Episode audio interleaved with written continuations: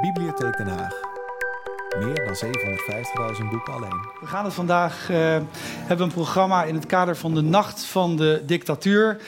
Uh, ja, dat klinkt niet feestelijk, maar zoals u weet uh, heeft dictatuur een tegenhanger en die heet gewoon democratie. En vrijheid is daarbij onontbeerlijk. We hebben twee hoofdgasten vanavond. Ilja Leonard Vijver en uh, Özkan Akiol, beide uh, gerenommeerde schrijvers. Uh, maar u kent ze misschien ook, want dat sluit ik tegenwoordig niet meer uit... van hun veelbekeken documentaire programma's. via Genua bij Vijver en de neven van Eus bij Akiol. Ik wil ze eigenlijk allebei op het podium noden, zoals dat zo mooi gezegd kan worden. En waarbij ik een kleine voorkeur heb voor, en daar zit niets ideologisch achter, voor uh, Ilja Larnet Vijver aan die kant. En Akiel daar. En ik hoorde net dat ik in het midden moet zitten. ik doe of het spontaan is, maar het is allemaal bedacht.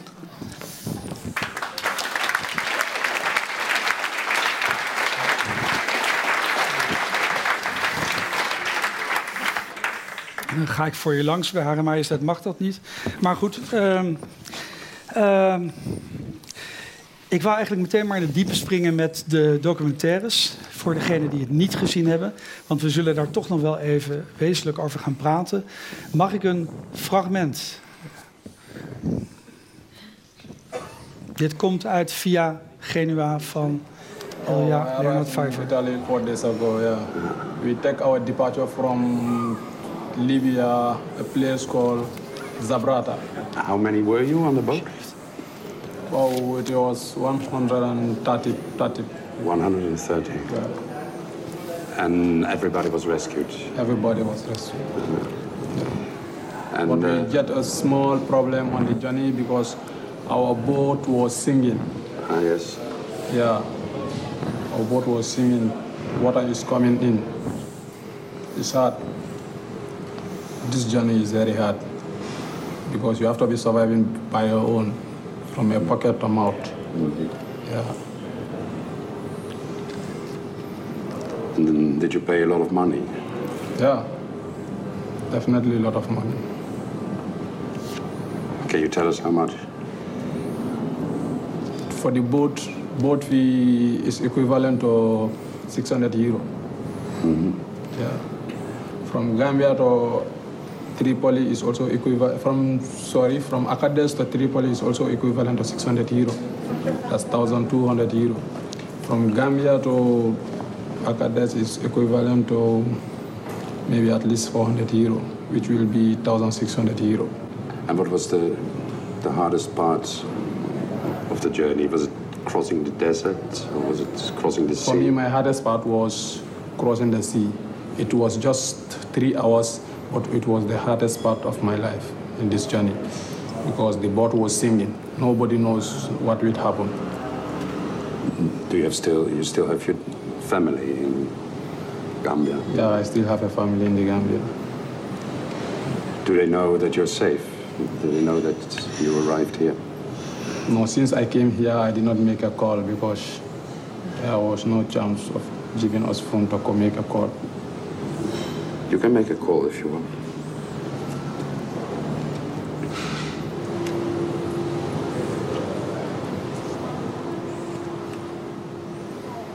Yeah, master, I'm fine. Yes, yes. Yeah, yeah.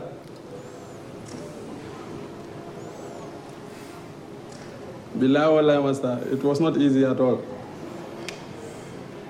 Ah, we are here managing for now. No, I overfinger and was at Fengo Vijay Baga, difference Vijay and like Barbaga from Barbaga.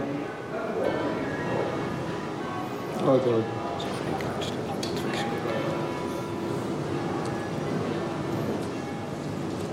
How are they? That was my elder brother, yeah, he was, he is happy. Yeah. Welcome in Europe. Okay. thank you very much.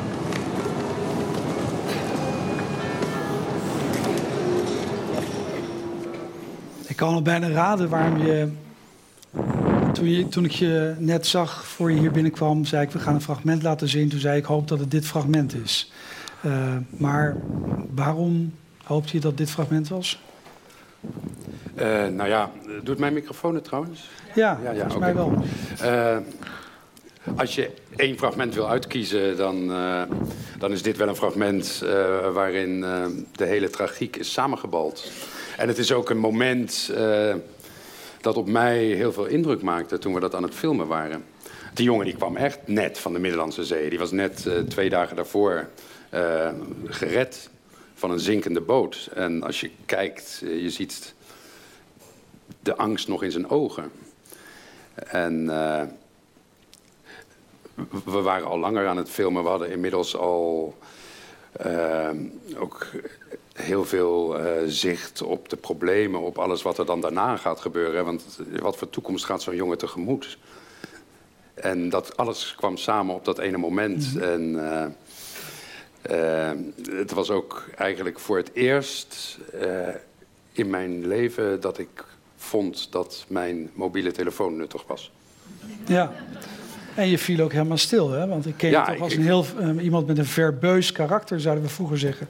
Ik vond dat echt, uh, ja... Dat is iemand, ja, die... We kennen dat als een, uh, als een abstractum. Hè? Mhm. Als een, we praten over vluchtelingen eigenlijk het liefste over aantallen. Uh, over hoeveel er nou weer komen en dat het er altijd meer zijn dan vorig jaar. En hoeveel er, uh, we er kunnen opnemen en hoeveel in ieder geval niet.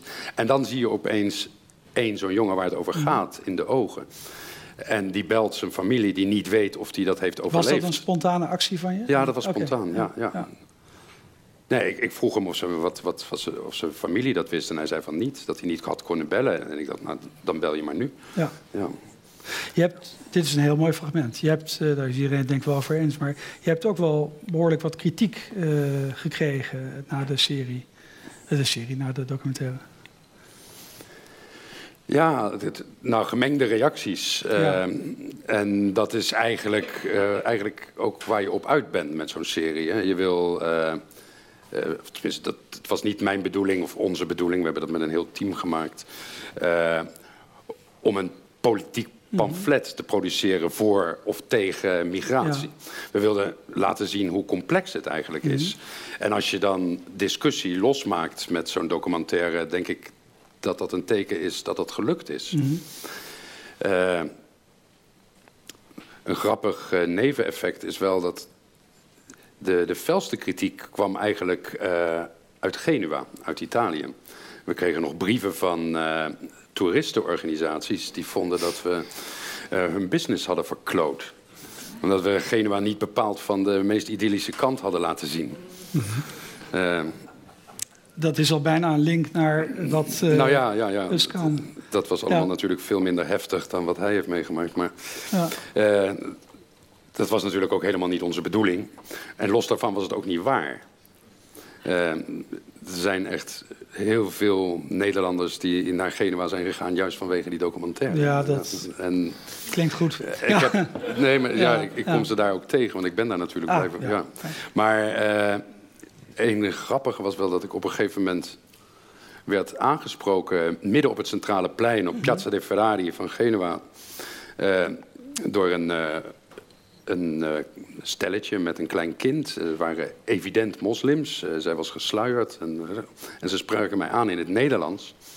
En ze zeiden dat ze op vakantie waren gegaan naar Genua omdat ze in mijn documentaire hadden gezien dat daar zoveel moslims waren. Dus ik heb bijgedragen aan het moslimtoerisme in Genua. De islamisering van Genua door Ilja Leonard Pfeiffer. Even een zijvraagje, want ik wil het toch een keer in mijn leven aan je gesteld hebben. Die, die, die, voornaam van je, we hebben het ook over dictatuur, hè? Ilja.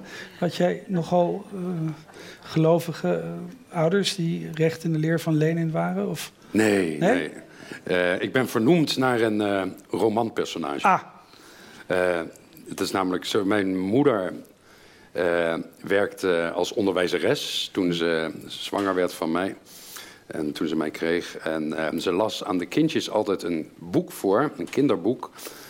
van mevrouw van Wolvenbutel. Uh, getiteld Ilja de Kleine Ganzenridder. en dat was een, een, romantisch verhaal over een. speelde zich af in het 19e-eeuwse Rusland. En er was een, een, jongetje op klompen dat de ganzen hoede. En aan het einde van het boek bleek hij de lang verloren gewaande Tsarevich te zijn. Ja. En uh, daar ben ik naar vernoemd. Ja, het, is, het is een messiaanse verschijning, dus het is allemaal goed gekomen. Uh, het is natuurlijk niet mijn bedoeling om onbeleefd te zijn. Dat ben ik toch geweest, want ik heb de hele tijd... Uh, kan hier een beetje naast me statisch laten zitten. De bedoeling is dat het hierna gewoon uh, allemaal interactie wordt, zoals dat genoemd wordt. Uh, Scan, ik wou vragen of jij wilt meekijken naar een fragment uit jouw documentaire reeks.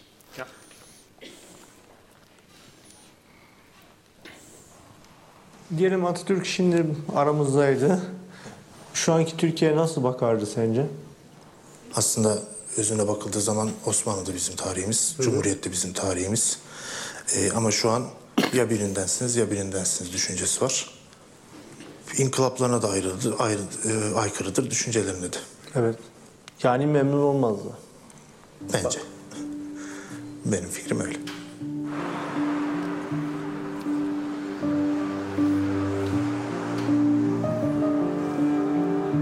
Morgen is de grote dag. Dan ga ik voor het eerst naar het bergdorp van mijn voorouders op 1800 meter hoogte.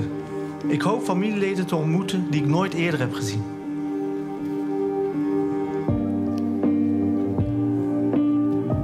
Şuraya park etsek abi çiçekçi burada.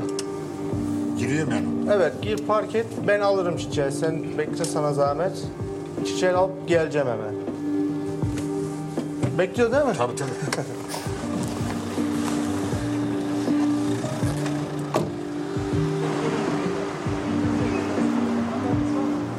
İyi günler abi. İyi günler, hoş geldiniz. Kolay gelsin. Sağ olun. Abi ben e, mezarlığa gideceğim. Evet. Çiçek lazım. Karanfil aldım abi. İyi yapıyorsun. Bak. Gül bulamadın mı?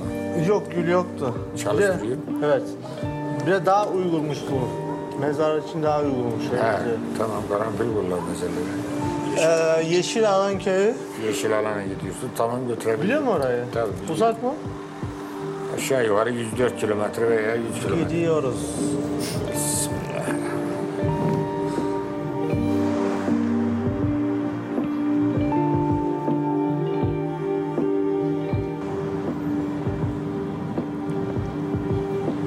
Ja, we zijn nu dus naar uh, Yeşil Alan. Dat is een uh, dorp in de provincie uh, Sivas, waar we ons bevinden momenteel.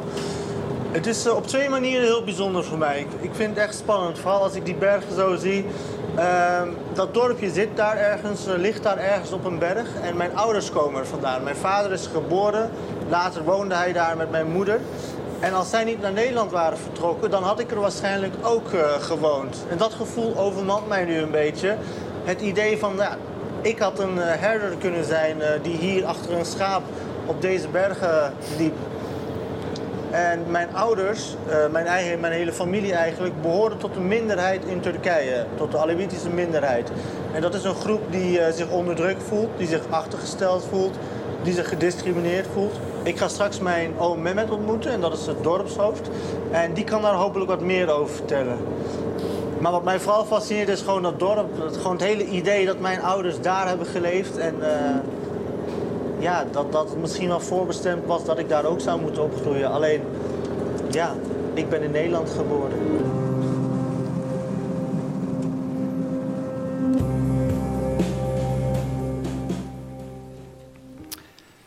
Uskan, ik ja. had jou niet van tevoren gesproken over dit fragment. Nee.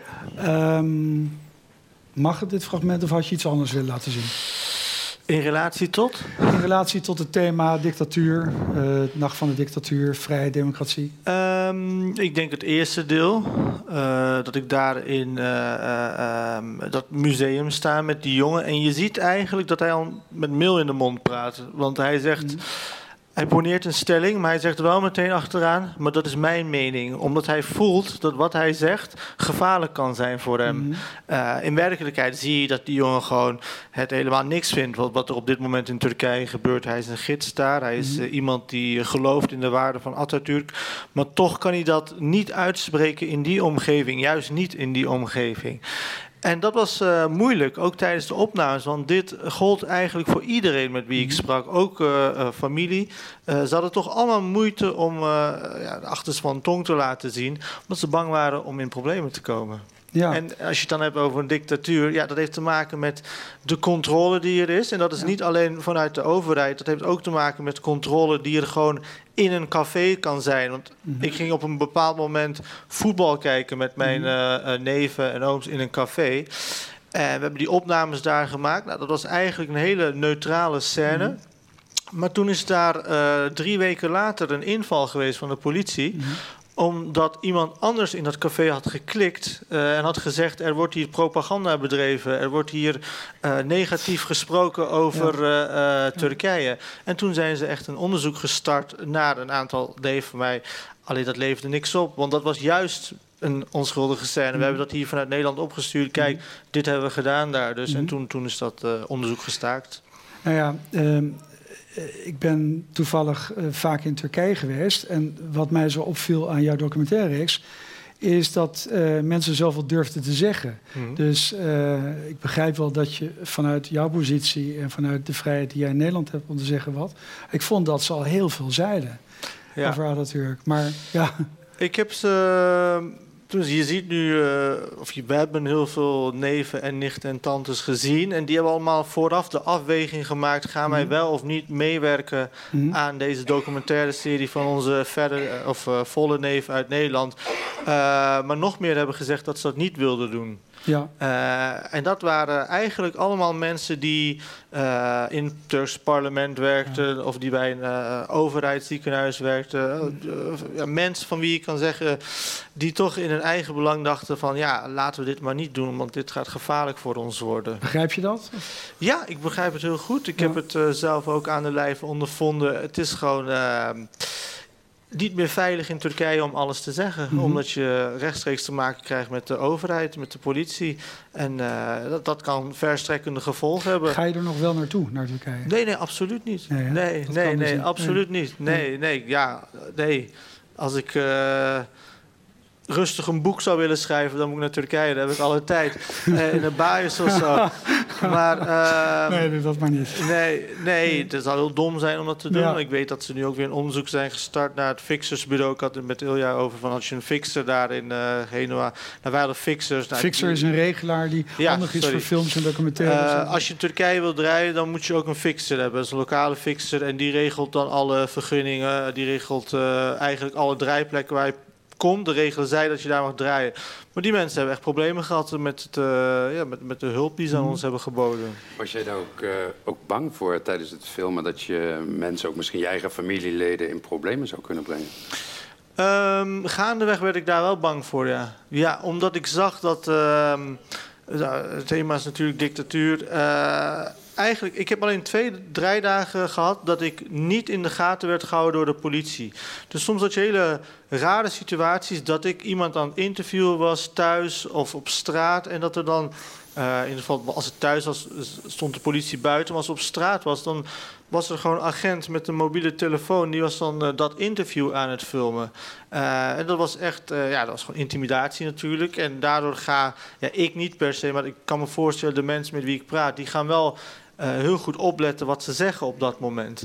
Um, en dat werd steeds erger. En soms leidde dat ook echt tot kolderieke situaties. Want uh, we kwamen in de achterbuurt van Istanbul. En um, ja, een achterbuurt, dus al, al, al, al die opgeschoten jongeren, uh, die, die kwamen achter ons aan. En ontstond veel tumulten. Dus toen had de politie bedacht van misschien moeten we deze cameraploeg gaan bewaken. Misschien moeten we ervoor zorgen dat er uh, niks overkomt. En er kwam inderdaad een busje om ons te beschermen. Maar tegelijkertijd collega's van hen, die zaten dan weer aan de overkant in een busje... ons in de gaten te houden of we ons wel helemaal uh, aan de regels uh, hielden. Of wel wat er gezegd werd, of dat wel ordentelijk was. Althans, volgens hun maatstaf, maatstaven. dus dan had je aan beide kanten politie. één om ons te beschermen en één om ons eventueel meteen in te rekenen. Dus dat was wel gek. Um, um, dat was Turkije. je hebt hier ook kritiek gekregen en dat niet alleen. Mm -hmm. Bas Heijn heeft een column aan je gewijd. En hij schreef bedreigen is onmacht, persoonlijke, maar ook ideologische onmacht. Dat was mooi gezegd, denk ik. Ehm, had je dat verwacht in Nederland? Je hebt, er is kritiek gekomen, bedreigingen, je hebt aangifte gedaan, want je vond dat je een streep moest trekken. Ja, Ehm, ik had het eerlijk gezegd meer verwacht in Nederland dan in uh, Turkije. Mhm. Ik heb hier inmiddels een reputatie opgebouwd. En dat komt door uh, stukken die je schrijft in, uh, in de krant. Dus mensen weten wel waar ik mhm. ongeveer sta. En eigenlijk vanaf het moment dat de serie begon te draaien, namen die bedreigingen allemaal toe. En dat had ook puur te maken met mijn profiel. ik ging er vrij onbevangen in. Mhm. Ik ben een liberaal iemand volgens mij. Uh, niet gebonden aan een partij. Ik ben ook niet uh, godsdienstig. Um, en ja, je kan toch wel zeggen, volgens mij op basis van statistiek ook, dat uh, een groot aantal Turkse Nederlanders, een groter aantal aanhanger is van Erdogan, heel erg conservatief is, Soenitisch is. Um, dus die reacties waren wel te voorspellen. Ja. Mm -hmm. ja en ook in, in, in die vorm. Ja, uh, er is een woedend stuk op de site uh, Dutch Turks. Ik heb mijn huiswerk gedaan. Ja. Van uh, mevrouw die Selen heet. Ja. En die, haar voornaamste argument is dat jij, ehm, nou ja, ze vindt dat je niet goed argumenteert. Dat het niet beargumenteerd is wat je allemaal zegt. En dat je dan boos wordt als mensen je corrigeren door met hun andere waarheden te komen. Ik heb dat stuk gelezen, alleen dat, uh, ik ben nooit boos geworden op iemand, dus dat is mhm. alleen maar uh, een verzinsel. En ten tweede, dat artikel, dat was, ja, dat was gewoon broddelwerk. Er stond gewoon aperte onzin in. En dat, werd iedere keer, er zat een soort ijver in. Iedere keer werd, bij alles wat je zei, werd dat ontkracht en gezegd, het is precies tegenovergesteld ja, ja, maar goed, het, het, het, stond echt aperte onzin. En het ging, het ging bijvoorbeeld over dat, dat het toerisme, dan wat ik liet zien in Turkije, dat het minder gaat. En dat werd dan ontkend, feiten werden ontkend. En um, normaal gesproken zou ik nog wel eens inhoudelijk willen reageren op zo'n stuk, maar dat kon niet meer. Mhm. Omdat uh, die mensen hebben ook hun informatiebronnen, hun media, mhm. waar zij uh, nieuws van halen. En dat was duidelijk het Turks nieuws. Mm um, want als ik naar bijvoorbeeld Antalya was een uitzending die veel, uh, uh, voor veel rumoer zorgde.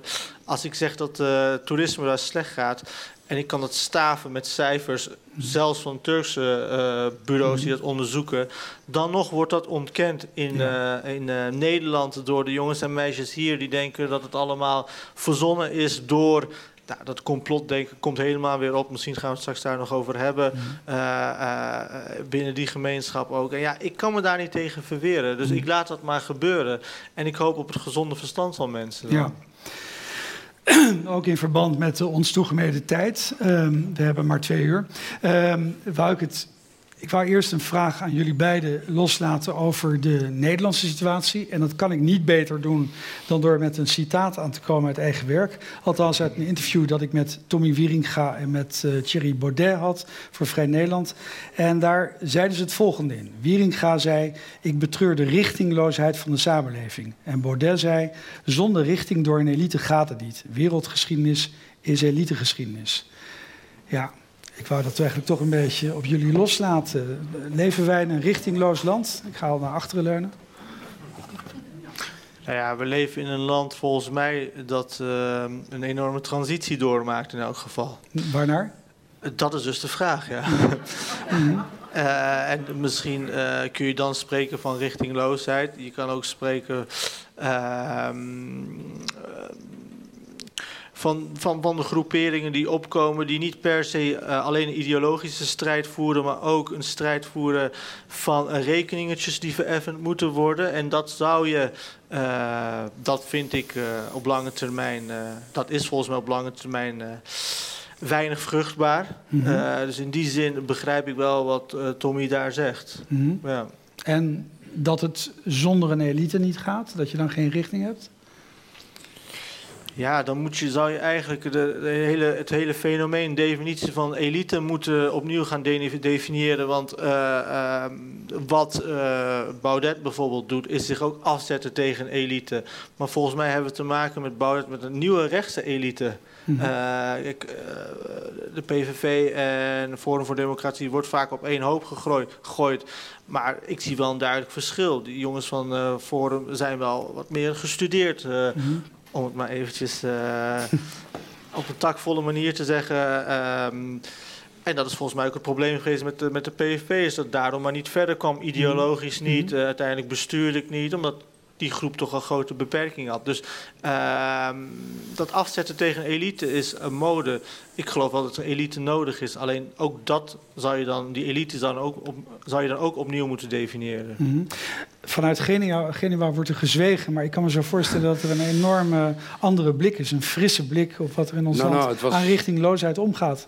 Het was eigenlijk ook vooral in, in stemmenswijgen. Want ja. ik denk dat dat waar is. Uh, dat, uh, ik denk niet dat niet alleen ons land een, uh, een transitie doormaakt, maar uh, het hele continent, om niet te zeggen de hele wereld. Mm -hmm. uh, in een periode waarin allerlei fundamentele zekerheden ondergraven worden. Mm -hmm. door globalisering die samenhangt met de uitvinding van dat nieuwe medium met die enorme potentie, dat internet heet. En allerlei andere factoren. En niet in de laatste plaats uh, vluchtelingenstromen mm. en uh, een uh, klimaatcrisis. Dit alles zorgt ervoor dat, dat er grote onzekerheid bestaat. Mm. niet alleen in Nederland, maar overal. En daar kan je allerlei reacties op hebben. Mm. En een van de reacties die, die psychologisch misschien wel begrijpelijk is... maar misschien niet zo vruchtbaar... is een reactie van heimwee, nostalgie. Uh, naar de tijd dat die problemen er nog niet waren. Dat is eigenlijk kort samengevat het partijprogramma van de PVV. Uh, ja, maar ook wat, eigenlijk ook wat Buma, uh, ook wat Buma zegt, tijdens zijn uh, schoollezing nou ja, min of meer deed. Er werd in dat interview natuurlijk ook wel over de behoefte aan gemeenschapszin gesproken. Hè? Ja. Dat hoor je natuurlijk uit allerlei richtingen weer klinken, opklinken. Nederland modern gezegd. Ja. ja. Ja, er zit toch een vreemde tegenstrijdigheid in. Op het moment dat je uh, heel graag uh, wil benoemen dat die anderen anders zijn... Mm -hmm. en tegelijkertijd uh, pleit voor een... ja, toch omdat het collectief meer mm -hmm. terugkomt. wat Buma bijvoorbeeld doet, is hij hekelt het individualisme... Uh, hij vindt dat toch echt een verwerpelijk iets. Het doorgeschoten individualisme. Doorgeschoten individualisme, maar goed, dat, ja. uh, daar gaat het om. Ja. Um, en tegelijkertijd, uh, dus, dus dat de mensen samen willen brengen, maar dan wel benoemen dat zij toch anders zijn. Of dat, en dan, dan de heimwee hebben, inderdaad, zoals jij het benoemt, naar ja, wat is het eigenlijk? De het leven onder een kaastop wordt het genoemd. Hè, ja, ja. Ja. ja, naar de jaren 50 toen, uh, toen de torens nog stonden en toen er nog geen uh, moslims waren en toen er nog goed werd gesjoeld. De spruitjesgeur. Ja. ja. ja. Um, ik zei eerst Nederland, dan het buitenland. Uh, in het huidige tijdsgevricht is het grootste gevaar dat dictaturen binnen een democratie ontstaan. Ik denk dat we daar wel over eens mogen zijn. Als je kijkt naar de geschiedenis.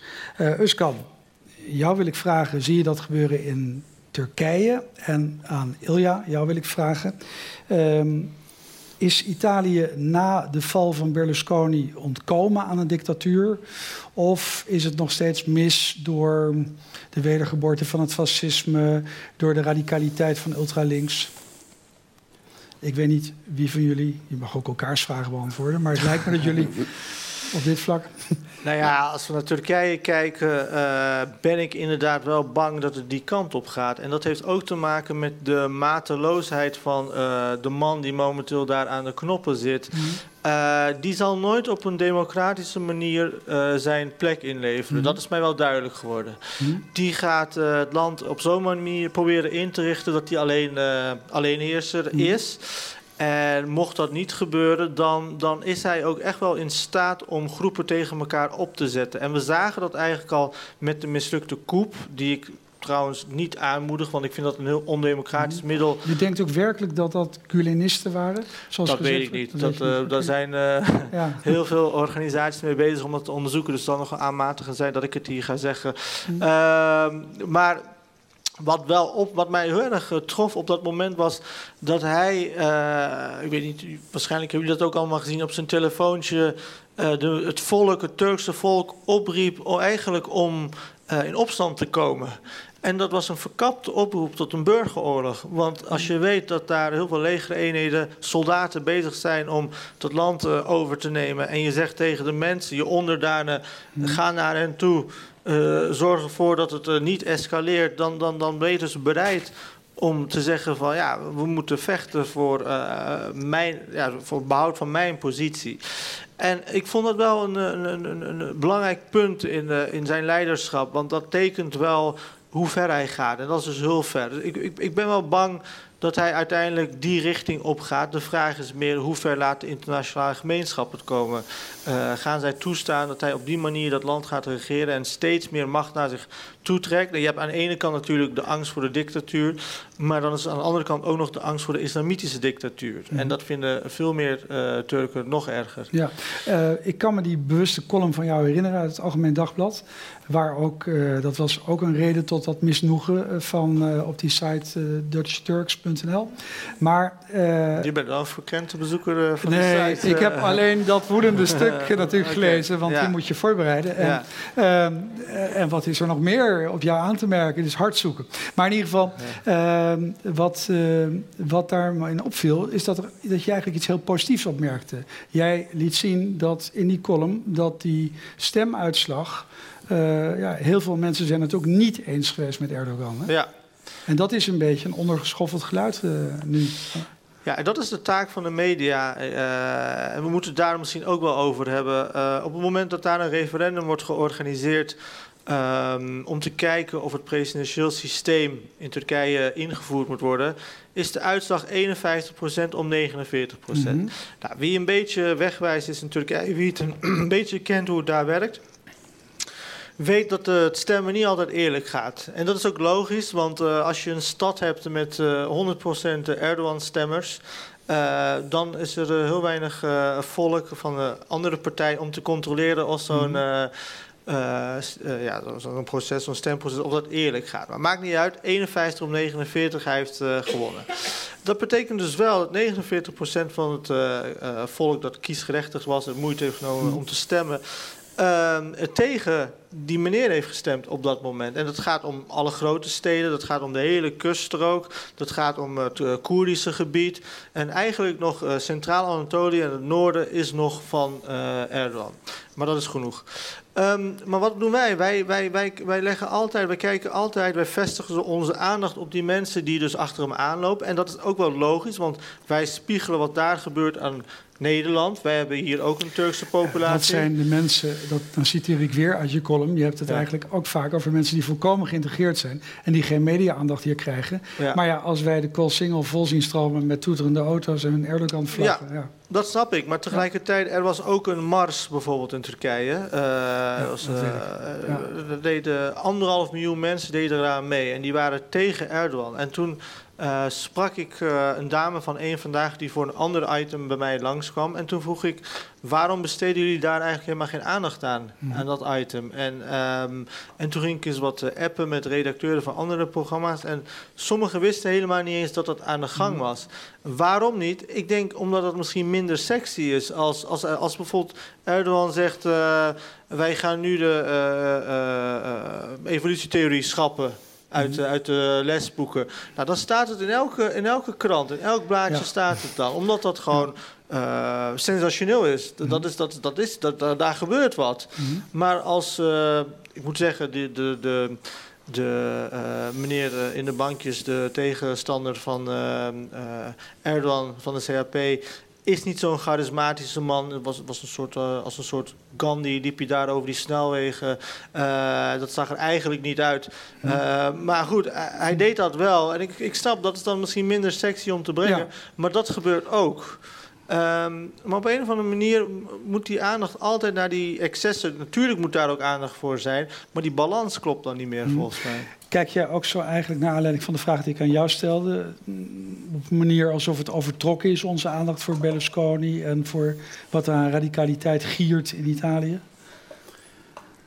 Ja, ik denk dat Berlusconi ook heel erg verkeerd uh, is begrepen in het noorden en in, uh, door onze media. Het was een groot man. Eigenlijk is het wel, ja. uh, nou, hij is in ieder geval veel intelligenter dan, ja. dan Noorderlingen geloven. Ja, hij wordt natuurlijk hier nu echt wel gelijkgesteld aan de Bunga Bunga. Ja, ja, precies. Het is, wordt een, een clown.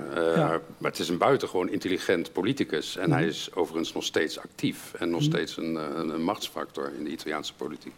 Maar om op je eerdere vraag terug te komen, uh, of dictaturen voort kunnen komen uit een democratie. Uh, ik denk dat dat de regel is. Ik denk dat het bijna altijd zo gebeurt. Mhm. Er zijn ook in de geschiedenis veel voorbeelden van. Mm en uh, dat is. Ik denk ook dat wat er nu in Turkije gebeurt, daar een afschrik, afschrikwekkend voorbeeld van zou kunnen worden. Mhm. En wat ik ook vrees, is dat, uh, dat een van de mogelijke scenario's is dat ook de Verenigde Staten een afschrikwekkend ja, voorbeeld Eigenlijk neem je nu al voorschot op wat we na de muziek, die na jouw antwoord plaats gaat vinden. Plaats gaat vinden, dat klinkt dramatisch. We hebben het genoeg om zo naar muziek te luisteren. Uh, en daarna komt het echte zware deel van het interview. Want dan gaan we het hebben over een boekje dat ik toevallig... Ik was in Amerika, ik ben nooit ergens, maar ik was in Amerika. En dat heet On Tyranny. Uh, geschreven door Timothy Snyder van Bloedlanden. Dat is de man die heeft laten zien hoe Hitler en Stalin hebben samengewerkt... bij alle mogelijke genocides in Oost-Europa. Een prachtig boek. En die heeft uh, naar aanleiding van de zorgwekkende staat van de democratie in zijn land, in Amerika, heeft hij uh, uit de wereldgeschiedenis heeft hij twintig stellingen heeft mhm. hij gehaald. En die twintig stellingen die, uh, die moeten misschien af en toe toegelicht worden. Maar wat ik met jullie wilde volvoeren is een experiment dat ik ooit door uh, tijdgebrek gedwongen met Gert Komrij deed. En ik weet dat je hem heel hoog hebt. Uh, toen hadden we een afspraak voor twee uur interview. Maar door mijn schuld werd het een half uur. En toen had ik wel 350 stellingen over taboes. En toen heeft hij geschoten op al die stellingen. En dat wou ik eigenlijk ook aan jullie zo vragen. En dan komt wat jij net al zei over fake news, over complotten. Want ik heb wel geluisterd. En wat jij nu eigenlijk zegt over wat er in Amerika ja, okay, plaatsvindt. Dan, dan, dan, dan, laten we Trump even rusten. Maar ik Als de mensen willen blijven. Ja. ja. maar wat ik over Italië nog zou willen zeggen, dat is misschien wel belangrijk, omdat het. Dat is volgens mij ook nog een ander probleem. Uh, het probleem van Italië is niet zozeer Berlusconi. Uh, het probleem is dat op dit moment uh, de vierde premier op rij regeert die niet democratisch is gekozen. Eigenlijk de, de, de, laatste premier die democratisch is gekozen is Berlusconi. Mm -hmm. daarna was Monti, daarna was Letta, daarna was Renzi en nu is Gentiloni. Mm -hmm. Geen van deze vier heeft ooit een democratisch mandaat gehad. En dan kun je je afvragen hoe dat komt. Uh, het, uh, de situatie was heel duidelijk uh, toen Berlusconi eigenlijk onder druk moest aftreden. Dat was onder druk van president Napolitano, maar dat was eigenlijk onder druk van Duitsland en de rest van Europa. Mm. En onder druk van de Europese Centrale Bank en die situatie is er nu eigenlijk nog steeds. Uh, in Italië heerst bijna het idee dat democratie op dit moment misschien een luxe is die we ons niet helemaal kunnen veroorloven. Uh, er zijn economische problemen en er zijn problemen in Europa die vergen misschien ja, technocratische regering. En dan moeten we maar even niet stemmen. Maar mag je onderbreken? als er zo'n idee is dat democratie iets is wat je misschien beter niet kunt veroorloven, dan gaat de gedachte meestal uit naar een persoon of een groep die het kan oplossen. Ja. Uh, nou ja, Renzi heeft een tijd lang die rol geprobeerd te spelen, maar dat is een beetje misgegaan. Uh, die werd dan ook als persoon uh, nou ja, een jonge, energieke politicus uh, werd gezien als de, de redder van Italië. Dat heeft kort geduurd. Maar... Nee, ik, ik denk ook uh, dat ze eigenlijk ook een beetje gelijk hebben. Uh, dat is een ander probleem. Ik denk dat democratie op dit moment niet zo gek veel te bieden heeft. en dat is van beide kanten. het is daadwerkelijk zo dat de echte beslissingen die echt ergens over gaan, worden al lang niet meer op het Binnenhof genomen. Of uh, in het Montecitorio in Italië. Die worden genomen uh, door Europese regeringsleiders en eigenlijk meer nog in Frankfurt door de Europese Centrale Bank of mm. door Wall Street, door de schommeling van de markt en zo. In uh, Nederlandse politici op het Binnenhof mogen nog besluiten over verkeersdrempels en een verkeerslicht hier en daar, maar dat is het wel zo'n beetje. En aan de, andere, ja. aan de andere kant heeft democratie heel weinig te bieden, omdat, nou, daar is Nederland een afschrikwekkend voorbeeld van, omdat het democratische debat van een immer deplorabeler niveau is. Mhm. Als dat dan de democratie is, dan kunnen we dat misschien ook wel zonder. Ik kan en dat is een heel gevaarlijk uh, mengsel wat er nu aan het ontstaan is. Is dat de democratie heeft weinig recht van spreken, is erg verzwakt, is erg onaantrekkelijk. En dat maakt het natuurlijk des te makkelijker voor mhm. iemand als Trump of iemand als Erdogan mm. om uh, zich gaandeweg te ontwikkelen tot een alternatief voor de democratie. Ja, ik kan het toch niet nalaten omdat ik je werk nou eenmaal ken. Je bent een krekus, uh, dus je bent zeer bekend met de verlichte democratie van Pericles en wat er nog meer is. Maar klinkt hier ook ja, een zekere instemming in door, omdat je het gezien hebt in de geschiedenis, in de oude denkers? Nou, wat de, de oud-Griekse theorie, theorieën van uh, Aristoteles en Polybius en anderen, uh, zien eigenlijk dat er drie staatsvormen mogelijk zijn. Je hebt ofwel één man aan de macht, dat noemen we dan een monarchie, ofwel een groep aan de macht. Dat is een uh, aristocratie, ofwel het volk aan de macht, iedereen aan de macht, dat is een democratie. Mm. En elke van die drie heeft een negatieve pendent. Als de monarchie uh, in handen komt van iemand die kwaad wil, wordt het een tirannie. Uh, als de aristocratie in handen komt van een groep die kwaad wil, uh, de negatieve keerzijde daarvan is een oligarchie. En voor de democratie hebben de Griekse denkers uh, gezegd dat de negatieve pendant is iets wat zij ochlocratie noemen. de macht van het plebs. het is eigenlijk populisme. Mm -hmm. Dat is eigenlijk precies wat er op dit moment in Nederland gebeurt. En uh, zij zien die, het optreden van die negatieve pendant als de eindfase. En ze zien het hele systeem als een cyclus. Dus zodra de democratie over, omslaat in een ochlocratie, is dat een aankondiging van dat we weer teruggaan naar een monarchie. Wat ik bedoelde maar te zeggen dat we op moeten passen om Griekse denkers te citeren. Oké. Okay. uh, um, De grote vraag is, ik hoop dat jullie daarvoor eens ben, zijn. Er is uh, niet zo lang geleden een erg goed boek verschenen, Weerbare Democratie, door Bastiaan Rijpkema. Uh, hoe uh, maak je een democratie weerbaar tegen dictatuur? Um, ik doe een voorzet, maar het zou niet beleefd zijn om eerst jullie daarover aan het woord te laten. Hebben jullie daar direct al een idee over? Hoe maak je een dictatuur weerbaar tegen een dictatuur? Een democratie. ja, kijk. Een dictatuur is meestal ja, meestal weerbaar. Ja. ja. Ik denk dat uh, de enige methode om dat te doen is onderwijs. Mm Je moet uh, investeren. Een, democratie kan niet uh, functioneren met onwetende mensen. je moet mensen opleiden om, om in een democratisch land te kunnen leven. Uh, dat is niet iets wat ik heb verzonnen, dat is uh, uh, de, de, de, filosofen van de Italiaanse eenwording, Mazzini en zo, die hebben al vanaf het begin van een democratisch staatsbestel dat ze voor ogen hadden gezegd dat daarvoor eerst een onderwijsprogramma op, op stapel gezet moest worden. Mm. En ik denk dat dat, dat je het gevaar van onwetendheid voor democratie heel goed kunt zien aan de manier waarop op dit moment uh, iedereen de kwijt, weg kwijtraakt in uh, nepnieuws, in uh, manipulatie van feiten op internet.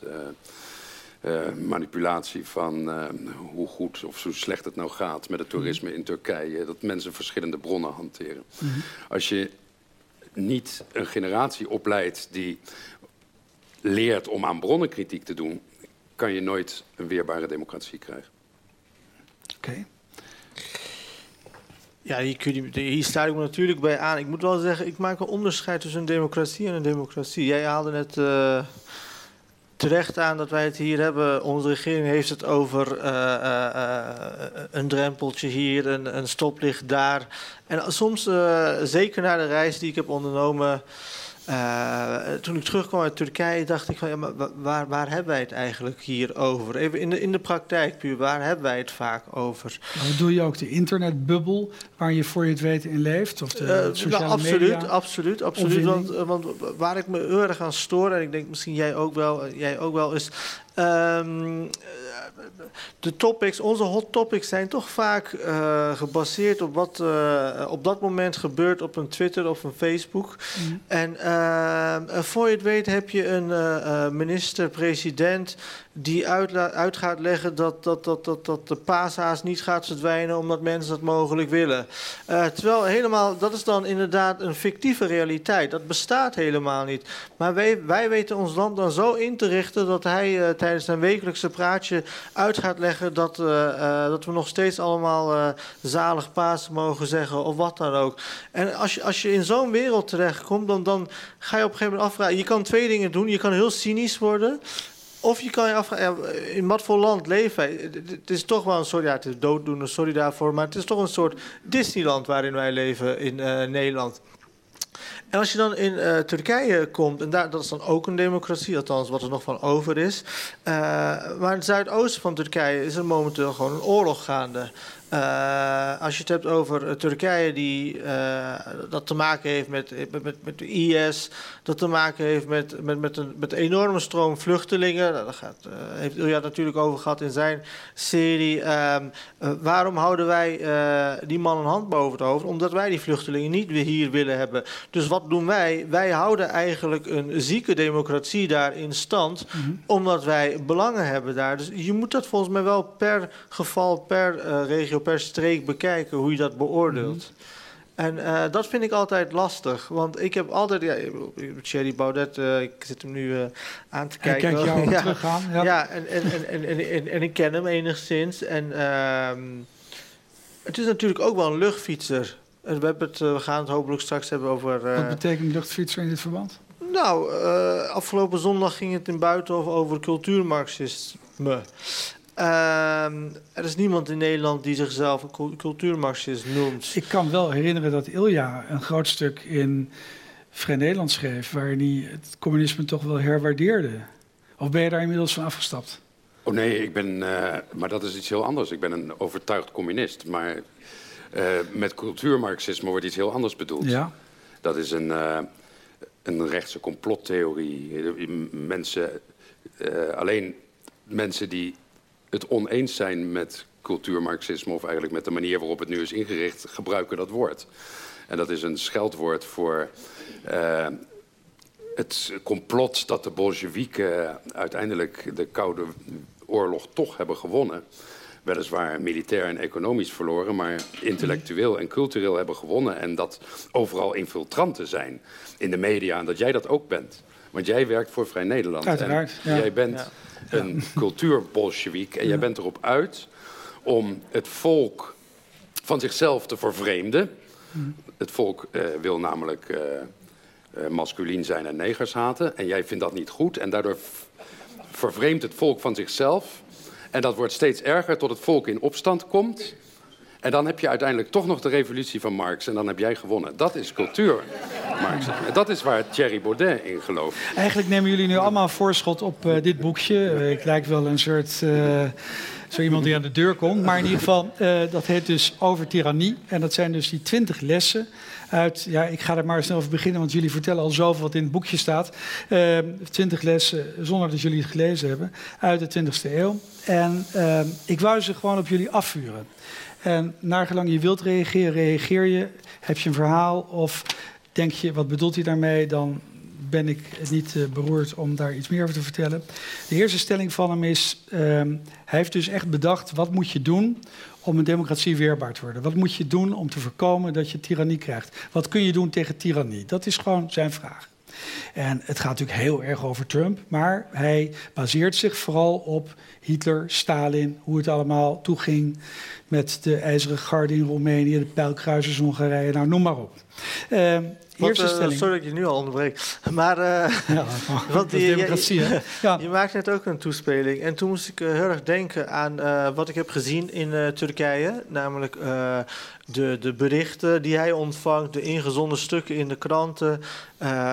de liefde waarmee het volk over hem spreekt. En toen kreeg ik ehm, uh, een boekentip van iemand uh, die het AD leest. En die zei: Je moet het boek lezen, Brieven aan Hitler. En dat was geschreven vlak voor de Tweede Wereldoorlog. En eigenlijk, ik heb dat gelezen, dat is toen uitgegeven door Bruna, geloof ik. Mm -hmm. En ik heb al die brieven aan Hitler gelezen. En eigenlijk, wat die mensen schrijven, kun je zo één op één vertalen op wat er momenteel gebeurt in al die verschillende landen. Mm -hmm. Dus in die zin, de tijden veranderen wel, maar het, de sentimenten niet. En dat vond ik wel heel bijzonder om, uh, om te zien. Dus de vraag is ook, in hoeverre kun je een democratie daartegen wapenen? Nou ja, eigenlijk heb je het over stelling 17 van uh, Timothy Snyder. En dat is geloof in de waarheid. En nee, maar het is ja. geen flauw grapje van me. Hij, uh, hij noemt dan bijvoorbeeld de getuigenis van een geamputeerde Duitse soldaat... die na al die ellende nog steeds geloofde in het heilige van Hitler. Ja. En daar komt hij met meer gevallen aan. Hè? Mm -hmm. Maar goed, ja, nou, 17 kunnen we overslaan. Uh, nou, stelling 1. Ja, nu moet je eraan. Uh, gehoorzaam niet van tevoren. Dus dat betekent eigenlijk van... Nou ja, moet ik het eigenlijk uitleggen? Kunnen jullie er al iets mee? Nou ja, gehoorzamen aan wie? Ik zou misschien zeggen dat je nooit moet gehoorzamen. En in een democratie, als dat goed functioneert... Uh, ben je zelf, nou ja, als onderdeel van het kiesgerechtigde volk, degene die de regels bepaalt. Nou, hij bedoelt eigenlijk, dat is het natuurlijk zwaar, maar ja. hij bedoelt eigenlijk meer van. Kijk eerst aan wie je zo, zulke macht wilt geven. Dus uh, hij, hij bepleit een soort terughoudendheid erin. Maar goed, ik denk niet dat iemand het daarmee oneens is. Nee, maar je nee. zou onderscheid kunnen maken tussen uh, ja, gehoorzamen ja, aan een systeem wel, maar niet aan de ja. mensen. Dat ja. is denk ik het belangrijkste onderscheid dat je moet maken. Uh, zeker op het moment dat uh, wij ons systeem gaan ondermijnen en uh, blind achter een één persoon, één sterke leider gaan, achter die persoon gaan lopen, dan heb je inderdaad wel een democratisch probleem, denk mm. ik.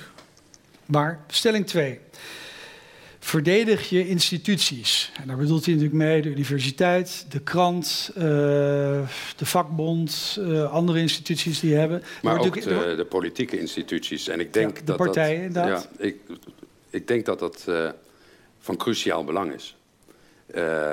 en dat zie je op dit moment in Amerika. Maar je, ziet, je kunt ook het omgekeerde zeggen. de partijen die het minst blij zijn met de democratie zoals die op dit moment functioneert, er zijn ook de partijen die het altijd hebben over Haags gedoe, die niet mee willen doen aan procedures, die niet komen opdagen bij vergaderingen. De mainstream media. Uh, dat ja. zijn anti-parlementaire politici, ja. anti-politici. Mm. Uh, die geen. Pardon? Dat deed je toch zelf net ook voor de pauze? Dat wil je toch ook die parlementaire democratie? Nee, het is een verschil. Ik heb het, ik heb het over, de, over de individuele politici. Ik heb het niet over de instituties. Ik heb. Haags gedoe. Die deed precies hetzelfde. Dat, dat deed ik ook ontzettend kwalijk dat je de instituties op dat moment niet verdedigde. Nee, ik geloof in de instituties. Voor de pauze had je nog een haast gedoe. Nou, ik, uh, ik, ik, denk inderdaad dat het punt gemaakt is. Dat, uh, het punt is gemaakt. En bij het signeren van de boeken zal er gelegenheid zijn om uh, niet alleen voor. ja. Mag ik daar wat over zeggen? Oké. Okay. Ja? Um, ik zie daar een heel groot gevaar in. Ik heb uh, uh, in Turkije iets gezien, namelijk dat alle media, dat is ook een instituut, uh, worden overgenomen door de Turkse overheid, door Erdogan. Ik heb gezien dat rechters worden ontslagen, agenten, noem maar op. Eigenlijk alles wat niet hetzelfde denkt en proeft en voelt als de president. Ik zie eigenlijk datzelfde sentiment ook hier naar Nederland komen. Bijvoorbeeld de PV is daar langer mee bezig om alle rechters, uh, D66-rechters te noemen, rechtspraak in twijfel te trekken.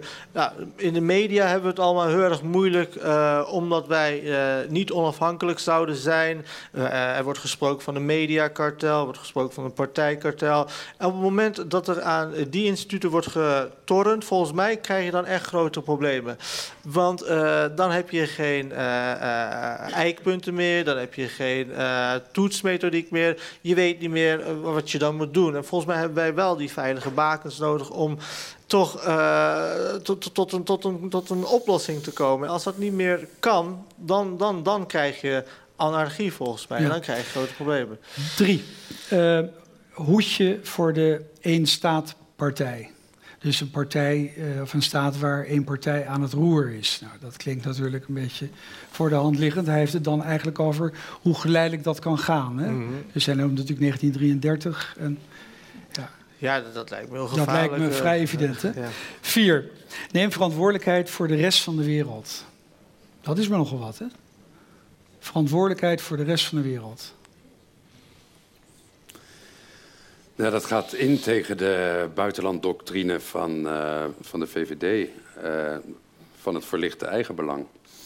Uh, dat gaat in tegen de politiek van heel veel Europese lidstaten die het nationale eigenbelang boven het Europese belang willen stellen. Ja, maar nu speel ik even advocaat van de duivel als, op het moment dat je zegt alle vluchtelingen zijn welkom, dan heb je een probleem. Dan creëer je een probleem natuurlijk in een land of in een uh, werelddeel dat er niet helemaal op berekend is. Ja, maar als je zoals in Hongarije zegt er is geen eentje welkom, dan creëer je een probleem op een continent. Ook waar.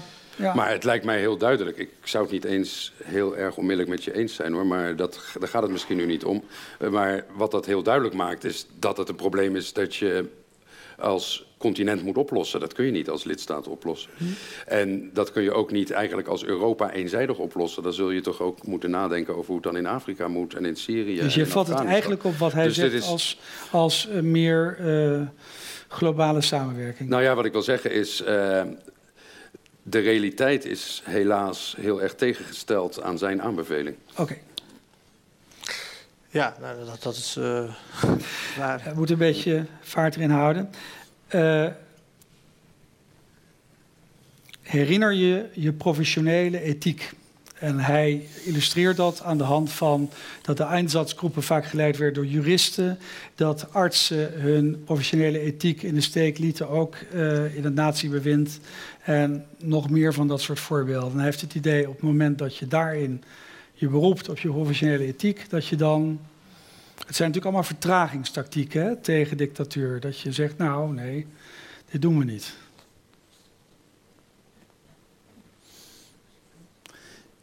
Ja, dat lijkt me nogal evident. Als je dat omdraait, als je onmiddellijk je eigen beroepsethiek te grabbel gooit, dan is het, uh, het einde natuurlijk zoek. Mm -hmm. ja, nee. Maar dan komt hij aan met een voorbeeld uit, uh, dat, dat haalt hij erbij, een voorbeeld uit Yale, waar een men een sociaal wetenschapper proeven op uh, een experiment gedaan heeft met een groep mensen die uh, een ander groep pijn moest uh, ja, dat is geven. Een beroemd experiment. beroemde experiment. Ja. En daar gingen ze toch wel behoorlijk in mee. En ook degene die vol wal ging, omdat het leek of de andere groep crepeerde, zich terugtrok, ging niet vragen hoe is het nou met deze mensen, met wie dat gebeurd is. Dus daarmee geeft hij aan hoe glijdend de schaal is. Ja, dat instrument toont aan hoe makkelijk het is om ontzag te kweken voor autoriteit. Ja. Dat zijn mensen in witte jassen die zeggen tegen andere mensen wat ze moeten doen. Mm -hmm. En die doen dat dan ook, ja. met okay. de juiste psychologische druk. Ja. Nu deze. Uh, wees op je hoede voor paramilitairen. Ja, hoe kun je daar tegen zijn? Ja, daar kun je niet tegen zijn. Uh, het enige is dat hij dat weer. Vaak is de illustratie interessanter hè, dan de stelling. Uh, hij laat eigenlijk zien van het begin van het einde van de democratie is wanneer je paramilitairen hebt die uh, in actie komen. Mm -hmm. En het einde is op het moment dat paramilitairen in officiële instanties vervlochten raken. Mm -hmm. En dat kan ik misschien voor the sake of the discussion in Nederland toespitsen op deze gemeente, waar burgemeester Van Aartsen op een gegeven moment ook, uh, ik meen, salafistische vaders heeft laten rondlopen. Daar is veel kritiek op gekomen, mm -hmm. omdat het de buurt rustig zou houden. Maar er is veel kritiek op gekomen van mensen die uh, de scheiding van kerk en staat voorstaan, omdat ze vinden dat je dat niet moet doen. Maar stel je die mensen gelijk aan uh, paramilitair? Nee, maar het is op een bepaalde manier natuurlijk wel een burgerwacht. Ja, zo heb je ook veel mensen in uh, Noord-Groningen die uh, de straten uh, bewaken tegen asielzoekers. Oké, okay. volgende stelling. okay. Nou ja, nee. Um, wees bedachtzaam als je bewapend moet zijn. Ja, dat is weer zo'n stelling. Wees bedachtzaam als je bewapend moet zijn. Op het moment dat je eigenlijk je moet gaan wapenen. En dan moet je bedachtzaam zijn. Ja. Moet je iets context, uh, iets van context geven? Nou, de context was hier niet zo duidelijk. ik denk dat wij de volgende moeten. Uh, dan, uh, ik had gehoopt dat je daar meteen iets op zou zeggen, maar niet alle nou stellingen zijn even geweldig. Wees bedachtzaam als je bewaart. Uh, ik wil even nog nadenken hoor. Ik geef je het boekje zo mee. Durf je uit te spreken? Nou, we komen, sorry, maar ook omdat we met de tijd zitten met het slotprogramma, komt de, de, de discussie, als u het niet erg vindt, bij het signeren van de boeken. Uh, durf je uit te spreken? We zijn al bij stelling nee, eh, achter. Ja, uh, durf je uit te spreken? Ja, dat lijkt me een morele plicht om je uit te spreken. Ja, lijkt me wel. Dat is een soort appel tot civiele courage, zoals dat vroeger genoemd werd. Uh, ja, ja, absoluut. En je ziet wel dat dat steeds meer uh, aan de ene kant steeds meer toeneemt en aan de andere keer steeds meer verdwijnt. Hoe paradoxaal dat ook klinkt. Um, op het moment dat er een, een, een, een ja, beetje populistisch uitdrukken, een gure wind uh, door dit land waait, dan zie je dat andere mensen zich toch wel liever uh, uh, stilhouden, omdat ze bang zijn voor de gevolgen daarvan. Dus ehm, ik, ik, ik zou wel een beroep willen doen op mensen die, die zich misschien iets moediger kunnen profileren. En dat heeft trouwens ook te maken met taal. Dat is ons vak. Ja, dat komt ook hier. Ja, oh, dat komt nee, ook nee, nee, maar... Oké. Okay. Uh, want wat, wat ik heel erg zie in dat intellectuele discours, of wat er voor door moet gaan, is dat de mensen aan de rechterflank verbaal veel agressiever en vaak ook veel vindingrijker zijn dan de mensen aan de, in de progressieve hoek die toch uh, zich willen laten voorstaan op een goede manier en etiket. Alleen daar win je tegenwoordig niet meer mee. Dat, dat, dat, je moet van betere huizen komen in deze tijd om die discussies uh, sowieso inhoudelijk te houden. Dat is al een heel groot probleem. Um, maar ook om echt opgewassen te zijn tegen je ideologische opponent, moet je toch van betere huizen komen. En ik zie dat uh, vooral aan de linkerkant daar veel steken worden. Uh, mm. Dat ze daar veel steken laten vallen. Oké. Okay. Ja. Hoe was de laatste Nou, um, je hoeft niet per se hoor, want ik denk dat wel heel veel gezegd wordt. Durf je uit te spreken? Durf je uit te spreken, ja. ja ik, nou ja, als je, als je denkt aan dictatuur is dat natuurlijk heel uh, logisch dat dat een, eh, een, belangrijke stelling is. Maar het is ook makkelijker gezegd dan gedaan. Hè? Hij geeft als voorbeeld een, uh, een meisje uit Polen. Dat uh, had een broer, die had een vriendinnetje dat was Joods. En dat meisje heeft ten gevolge van die persoonlijke band... heeft ze eerst voedsel naar het ghetto gebracht uh, van Warschau. En uiteindelijk heeft ze dat meisje, haar familie en nog wat mensen... heeft ze eruit gekregen. Dat meisje heeft zo gereageerd dat het normaal was wat ze deed. Maar hij zegt het was uitzonderlijk wat ze deed. Nou, op ja, deze ja, manier wordt gebracht. Maar een, een, uh, een, appel tot moed, uh, daar kunnen we natuurlijk alleen maar mee eens zijn. Maar, maar ik vertel ja. dit omdat Ans maar is. Ik wou er iets, eigenlijk iets anders over zeggen. Ik denk dat dat niet helemaal een Nederlands probleem is op dit moment. Ik denk dat in Nederland eerder het probleem is dat iedereen veel te veel moed heeft om zich uit te spreken. Uh, geloof in de waarheid. Uh, nee, nou, sorry. En, en, wat daar misschien nog wel aanvulling, uh, want het gaat over dictatuur. durf je uit te spreken? uitspreken kan ook gevaarlijk zijn. Ja op sommige plekken. En daarom heb je aangifte gedaan? Um, ja, het was inderdaad een signaal. Maar uh, iedereen spreekt zich inderdaad uit tegenwoordig. Uh, en daar hebben ze vaak verschillende kanalen voor. Dus durf je uit te spreken. Ja, durf, ik zou zeggen, durf waardig te zijn. Ja, dat is mooier. Dat uh, durf je op een waardige manier Die gaan we verbeteren in het boek. Maar dat sluit aan bij je volgende stelling. Nou, nee, nee, ik had er één vergeten. Dat was namelijk, wees aardig voor onze taal. En dan hebben we dus over bepaalde termen, die niet meer, die uh, termen die op een bepaalde manier zo ingeramd worden. Want dat gebeurt meestal in politiek. Door de herhaling wordt een bepaalde term uh, gebruikelijk. En uh, uh, dit gaat ook over wat in het Frans de houten taal heet en zo. De taal van ideologieën eigenlijk. En hij zegt eigenlijk dan, uh, nou, zorg dat je je taal vrijhoudt van deze ideologieën. Maar je wou het over een hele andere stelling hebben. Het sloot beter aan bij die andere stelling. dat je eerbied moet hebben voor de waarheid. Ja. En ik denk dat je dat moet combineren met die stelling dat je de moed moet hebben om je uit te spreken. Mm -hmm.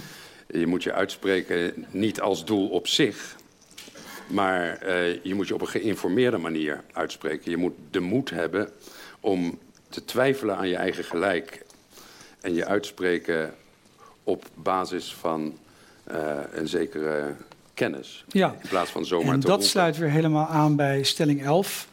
Onderzoek. En, dan, en dat sluit weer aan wat jij eerder in het gesprek zei, het belang van onderwijs. Uh, hij zegt, uh, probeer je los te koppelen van het internet, vooral van de sociale media, lees boeken. Daar staat er een keer of dertig in, lees boeken, boeken, boeken. Nou, daar kun je niet mee oneens zijn. Ja, maar dat is een utopie. Denk je werkelijk? Ja, absoluut, ja. dat weet ik zeker. Dat weet ik zeker, dat is niet meer van deze tijd. Ja. Nee, ben die, juist iets in deze tijd van fake news. Mensen hebben geen boeken nodig om aan een fake news te komen. Daar hebben ze een Facebook voor. Maar daarom zegt hij onderzoek, want dan kun je inderdaad nog... Ja, maar dan doe je een appel. En mm -hmm. uh, hoe, goed bedoeld, hoe goed bedoeld het ook is, maar je bereikt die mensen daar niet mee. Mm -hmm. Dat is volgens mij het grote probleem. Ja, en hij noemt dan weer dat je de eerbied moet, de eerbied moet hebben voor bijvoorbeeld het journalistieke ambt. Dat je niet moet zeggen van de mainstream media of uh, wat Trump nu doet, uh, de journalistiek bijvoorbeeld voor leugenachtigheid uitmaken. Ja. En hij adviseert dan, schrijf maar eens een blog, blog en probeer dat met brononderzoek goed te doen en nou, uh, kijk eens wat het betekent om zoiets te doen. Ja, ik sta hier vrij uh, cynisch in uh, eigenlijk, als ik eerlijk moet zijn. Omdat ja. hoe, alle goede bedoelingen te spijt, het, het, het, zal niets uithalen. Mensen willen de snelle berichten, mensen willen de sensatie. En mensen hebben eigenlijk helemaal geen nieuwsbronnen nodig. Omdat zij iets voelen hier, en dat willen ze bevestigd zien. En als dat niet bij Ulja is, dan vinden ze het wel bij mij of andersom. Um, dus die, die, die hele houding van, van uh, het lelijk woord, de nieuwsconsumenten, die, die, deugt volgens mij niet. En ik vraag me af of wij dat nog kunnen sturen. Ja, en ik, ik heb eens een interview gelezen met een uh, hele oude Duitse psychiater. En die had als idee dat het uh, effect kan zijn van de temperende werking van bijvoorbeeld lezen. Dat je de ochtend begint met beeld met het schandaalblad en met de verse, rauwe emotie. Maar dat je de avond toch wel moet afsluiten met de Frankfurter Allgemeine. Mm. En dat als metafoor eigenlijk voor. Ik werp het maar op. Maar om te zeggen dat. Ja? Uh, uh, dat je internet uh, moet sluiten. Ik kan me herinneren dat, dat dat precies een voorstel was van Trump gedurende de campagne. Omdat er er zijn, natuurlijk allemaal hele gevaarlijke moslims op internet die daar allemaal uh, geradicaliseerd zijn. En uh, Trump die zei op een gegeven moment: uh, I call my friend Bill. Bill Gates bedoelde hij. See if we can close down the thing. Ja. Dat is niet gebeurd. Dat is niet gebeurd. Nee. Maar, dus het is. Het is ook, internet is ook de vijand van de dictator. Over de vijand gesproken, daar sluit stelling 12 bij aan. Maar dit is belangrijk wat ik zeg. Dit is heel belangrijk en ja. juist daarom ga ik er meteen op in met de volgende stelling.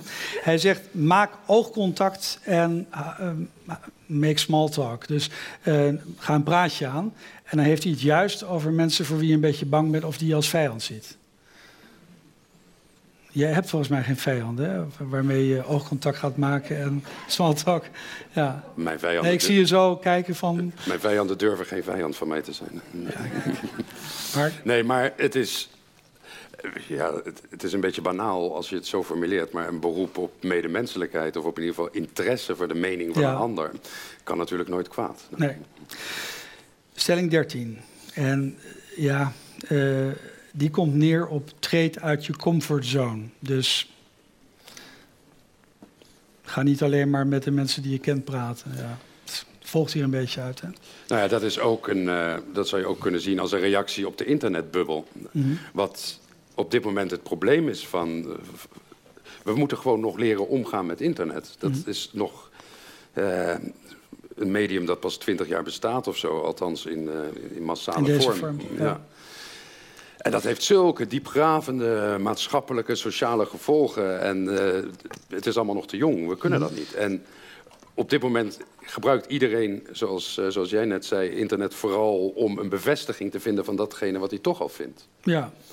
Je voelt je, uh, iets in je onderbuik en dat ga je net zo lang zoeken tot dat ergens ook staat en is beargumenteerd met al dan niet geldige argumenten. Ironisch genoeg heeft uh, Uskan dat in een column geschreven... dat hij uh, toch wel vervelend vond dat hij de hele tijd zo negatief genoemd werd op internet. Dat hij de raad kreeg van schrijver Ronald Giphart om dan eerst naar Ronald Giphart te zoeken en dan naar Tommy Wieringa en ik geloof dan naar Harry Mulisch. En dan zou je zien dat iedereen ook heel negatief bekeken werd, maar jouw uitkomst was dat ze allemaal heel positief over die drie oordeelden en heel negatief over jou. Ja, dat was het slechtste advies dat ik ooit heb gekregen. Ja. okay. ja. Nee, maar wat, mij, eh, wat ik wel heel fascinerend vind, ik, ik heb een bepaalde achtergrond en uh, um, ik heb een Turkse achtergrond. En los daarvan, ik, ik kom toch uit die arbeidersklasse, ik omhoog gelezen eigenlijk. Uh, daardoor kom ik ook te, ja, bij jullie, de, de, elite zeg ik even gechargeerd.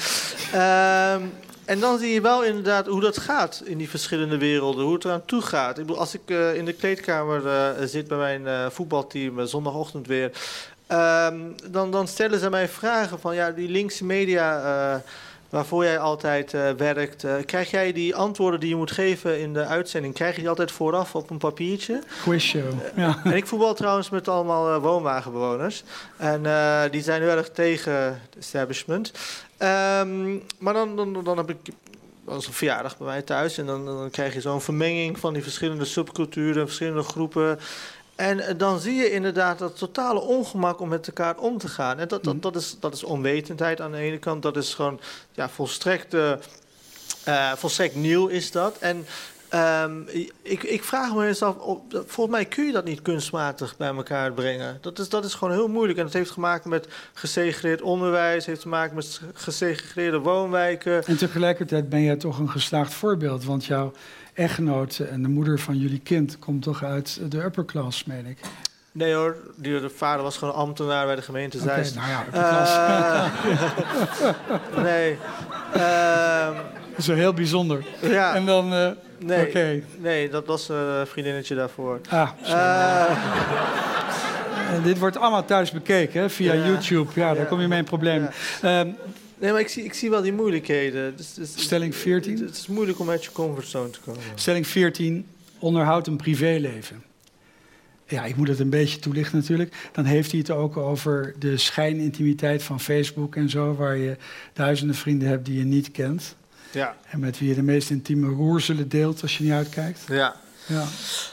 Ja, nou ja, als je te lang op Twitter hangt, je hebt ook een account op Twitter. Uh, ja, een en, steriel account. Uh, ja, ja, maar je gaat daar te lang uh, rondhangen, dan krijg je denk ik nogal een dystopisch wereldbeeld. Hmm. Dan zou je kunnen geloven dat elk moment hier een burgeroorlog kan uitbreken in dit land. ja, ik lach er ook nog om, maar dat is waar. Ja, ja nee, Het is, het is, ik meen het ook serieus. Um, dat gaat fout. En wat ik wel zie, en dat is misschien ook onderdeel van die transitie waar we het net over hadden, dat die, dat die, dat die, die, die digitale ideeën, dat die ook de fysieke wereld gaan bereiken. Mm. Afgelopen zondag in Buitenhof zagen we ook, dat ging over cultuurmarxisme, ook een jongen die heel intelligent is, uh, Sid Lucas heet hij. Uh, en, en, die kan dat heel goed uiteenzetten. En dan denk ik, ja, ik bedoel, als ik kijk, denk ik van dat, dat, dat die jongen heeft gewoon iets te veel gelezen en die gelooft iets te veel in sprookjes en alles. Maar dan zie je op internet toch dat hij duizenden aanhangers heeft, mhm. duizenden volgelingen. Mm -hmm. uh, en dat is wel uh, bijzonder om mee te maken. Mm -hmm. Ja, nu kijk ik jou natuurlijk weer heel erg aan. Draag bij aan goede doelen. Ja, maar uh, hoe kun je daar tegen zijn? Uh, ik denk eigenlijk alleen dat uh, in een utopie zou je eigenlijk willen dat je daaraan bijdraagt om goede doelen overbodig te maken. Mm -hmm. ik vind je bedoelt het, om de wereld beter te maken? Ja, nou ja, ja ik vind het ook. Ja, of, op, of je regering op zo'n manier te kiezen dat je niet uh, geld in hoeft te zamelen voor de armen. Mm -hmm. Dat dat uh, op een uh, waardigere, centralere manier is mm -hmm. geregeld. ik vind goede doelen... Nou ja, nogmaals, je kunt daar natuurlijk onmogelijk iets op tegen hebben. Maar nou, het is vaak ook een soort van... Dat denk, dat denk ik eigenlijk wel. Ja, juist die goede doelen, die hebben het ook moeilijk de afgelopen jaren, denk ik. Ik uh, beoordeel het even nu vanuit mijn... Uh, ik ben 33, dus zo lang loop ik nog niet mee. Maar, de leeftijd van Jezus. ja, precies. Ja. ik hoop niet dat ik ook nu uh, weg moet. Ehm, maar juist, je ziet achterdocht in de samenleving, op de wereld. En dat, dat, komt ook terecht bij de goede doelen. Waarvan wordt gezegd dat die directeuren al het geld in hun eigen zakken steken. Dat het geld verkeerd wordt geïnvesteerd. Of dat het nooit zelfs een, een, een land of een streek bereikt waard moet komen. We gaan nu even de vaart inzetten. Uh, nog meer vaart? Ja, nog meer vaart. Het moet. Ik kreeg al signalen. Oh. stelling 16. leer van gelijkgestemden in andere landen. Eens of niet eens? Ben ik niet mee eens. Ik bedoel, ja, natuurlijk, je moet altijd willen leren. Dat moet volgens mij in de grondbasishouding uh, zijn. Je bedoelt eigenlijk durven over de grens te kijken ja. naar soortgelijke ontwikkelingen. Ja. ja, maar dan ga je elkaar feliciteren op een gegeven moment. Mm Ja. Ik ben, ik ben er veel meer een voorstander van dat je ideologische tegenstanders gaat spreken. Mm Ook in het buitenland. Ilja? Ja, dat je leert van andersgestemden, dat is veel, uh, veel nobeler. Ja. Oké. Okay. Um, 17. Uh, luister naar gevaarlijke woorden. En hij geeft als, uh, als voorbeeld de, degene die hij een nazi-theoreticus noemt, de filosoof Carl Schmitt. Goed, maar dat gaat wat te ver. Maar luister goed naar wat er gezegd wordt en hoe gevaarlijk het is. Nou, dat is uh, wat jij, waar jij net al op wees, is dat. Uh, uh,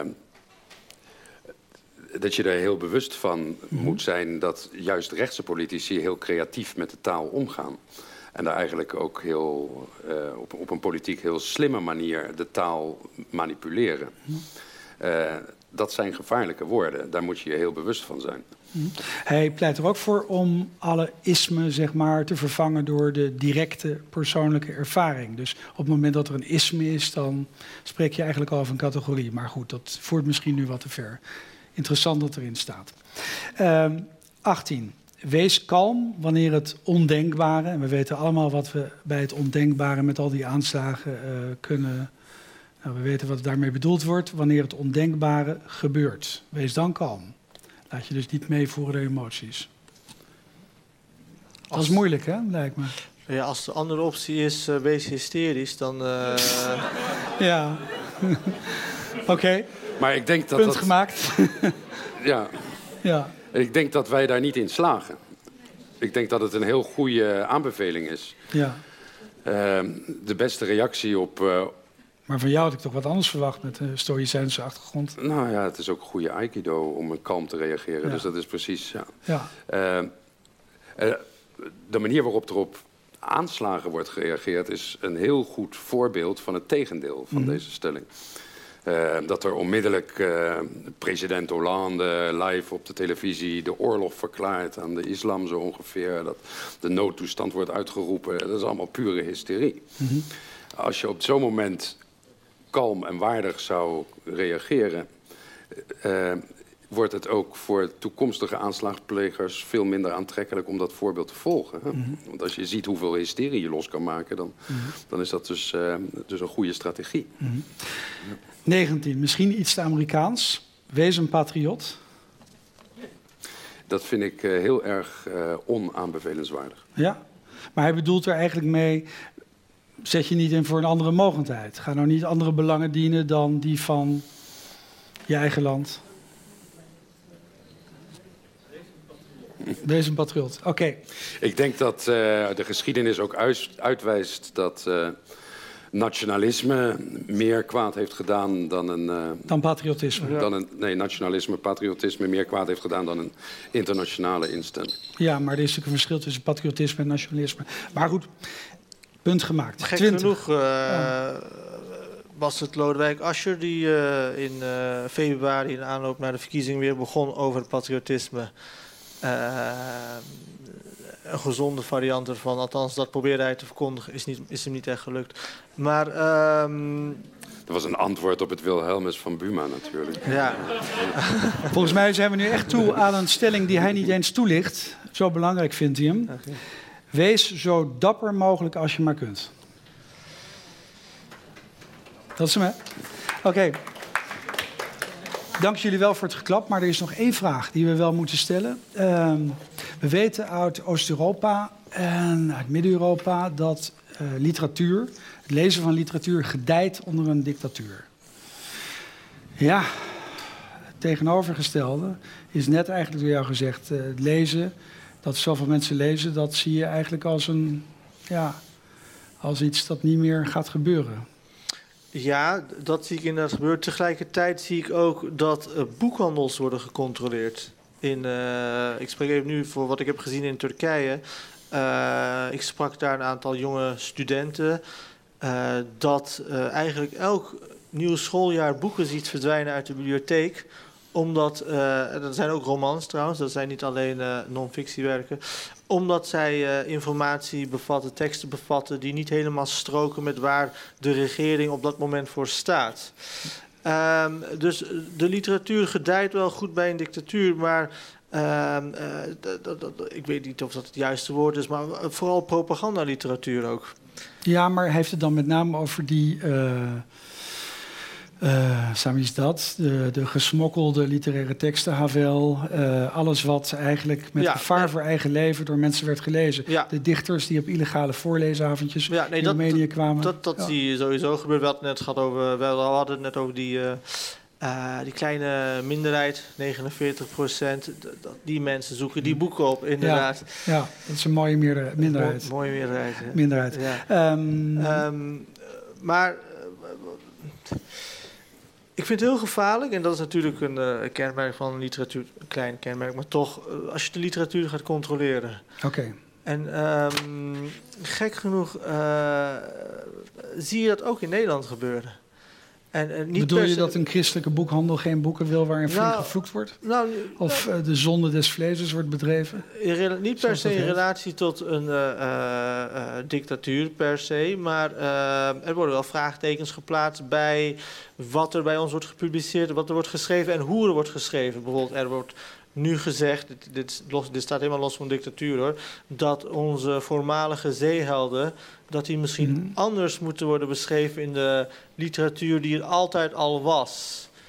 In ja, de scheepsjongens van Bontekoe, of nee, sorry, het journaal van Bontekoe. Ja, ja, daar moeten we het over hebben. Ja. Witte de Wit. Uh, dus dat, dat, dat, dat vind ik ook wel bijzonder, want wat zit daar precies achter? Dat is toch uiteindelijk politiek wat er ook achter zit? Het lijkt me wel, ja. En, en, en, het is lang niet zo gevaarlijk als in de landen die, waar wij erover mm hebben gepraat hebben, maar het gebeurt ook hier. Als ik het nu terugbreng tot jullie eigen literatuur. Uh, als ik nu aan jullie vraag, uh, wat is de rol van vrijheid in jullie eigen literaire werk? Dan gaan jullie maar waarschijnlijk zeggen, ja, ik heb de vrijheid om als schrijver alles te doen en te laten zonder dat ik last heb van anderen. Maar Oh, dat ga ik helemaal niet zeggen. Ga je het niet zeggen? Nee, absoluut Je gaat het dus misschien hebben over hoe je het thema vrijheid verbeeldt in je boek? Nou, ik, ik merk wel uh, dat, dat, dat alles wat ik schrijf, vooral de laatste jaren, we hebben het gehad over die bedreigingen. Tot voor kort kon ik niet zo'n avond bijwonen, omdat dan, uh, dan moest ik het melden bij de politie en dan werd het mhm. beveiligd. En dat heeft te maken met wat ik schrijf. Mm -hmm. Dat heeft te maken met wat ik publiceer. Dus uh, ik voel mij helemaal niet vrij in mijn uh, uh, de manier waarop, waarop ik mij uit in mijn boeken. Ik heb niet het idee dat je inhoudt als je schrijft. Nee, dat niet. Nee, want Dat, dan zou je toegeven aan, aan, aan ja. de mensen die jou in je werk willen jouw werk willen saboteren eigenlijk, mm -hmm. dat is het. Maar ik voel in Nederland, en dat, dat komt trouwens niet alleen uit de Turkse hoek, dat komt even goed uit de hoek van de mensen die zich uh, de nieuwe patriotten noemen, wat dan ook, hoe je ze wilt noemen. Dat komt even goed uit die hoek. Mm -hmm. ja, het, het, het, is geen prettig klimaat momenteel in Nederland om te schrijven. Maar je romans, dat is nog steeds een vrijhaven. Die romans zijn geschreven anderhalf jaar geleden en uh, die zijn uh, persoonlijk van karakter, maar ik zit na te denken over wat ik hierna ga doen. En als je dan uh, een boek gaat schrijven uh, waarin er misschien maatschappijkritiek staat, dan hou ik wel rekening met de gevolgen daarvan. Ja. Goh. Ja. ja. ja. Ilja. Ja, ik zit er nog over na te denken wat jij zei. dat literatuur gedijt onder een dictatuur. nee, dat het meer gelezen wordt. Dat er. Dat er uh, ja, ik weet helemaal niet of dat waar is. Uh, ik, denk, ik vrees dat het een beetje een romantisch idee is. Uh, ja, natuurlijk is het zo. We kennen een handjevol voorbeelden van iemand als Havel en allemaal andere dissidente schrijvers. Maar er staan natuurlijk duizenden voorbeelden tegenover van schrijvers waar we nooit van hebben gehoord. Omdat ze niet aan schrijven zijn toegekomen, omdat ze daarvoor al de mond werd gesnoerd. En dus ik, ik, denk eigenlijk dat dat niet zo is. Ik denk dat schrijven gebaat is bij vrijheid. Mm Dat daar betere literatuur van komt. En dat dat ook eigenlijk geldt voor alle kunstvormen. Maar stel nou dat je gelijk zou hebben. Stel dat het wel zo is. Dat je inderdaad betere literatuur krijgt onder een dictatuur. Dan uh, zou ik zeggen, dan maar wat slechtere literatuur. Ja. Dankjewel. Dankjewel.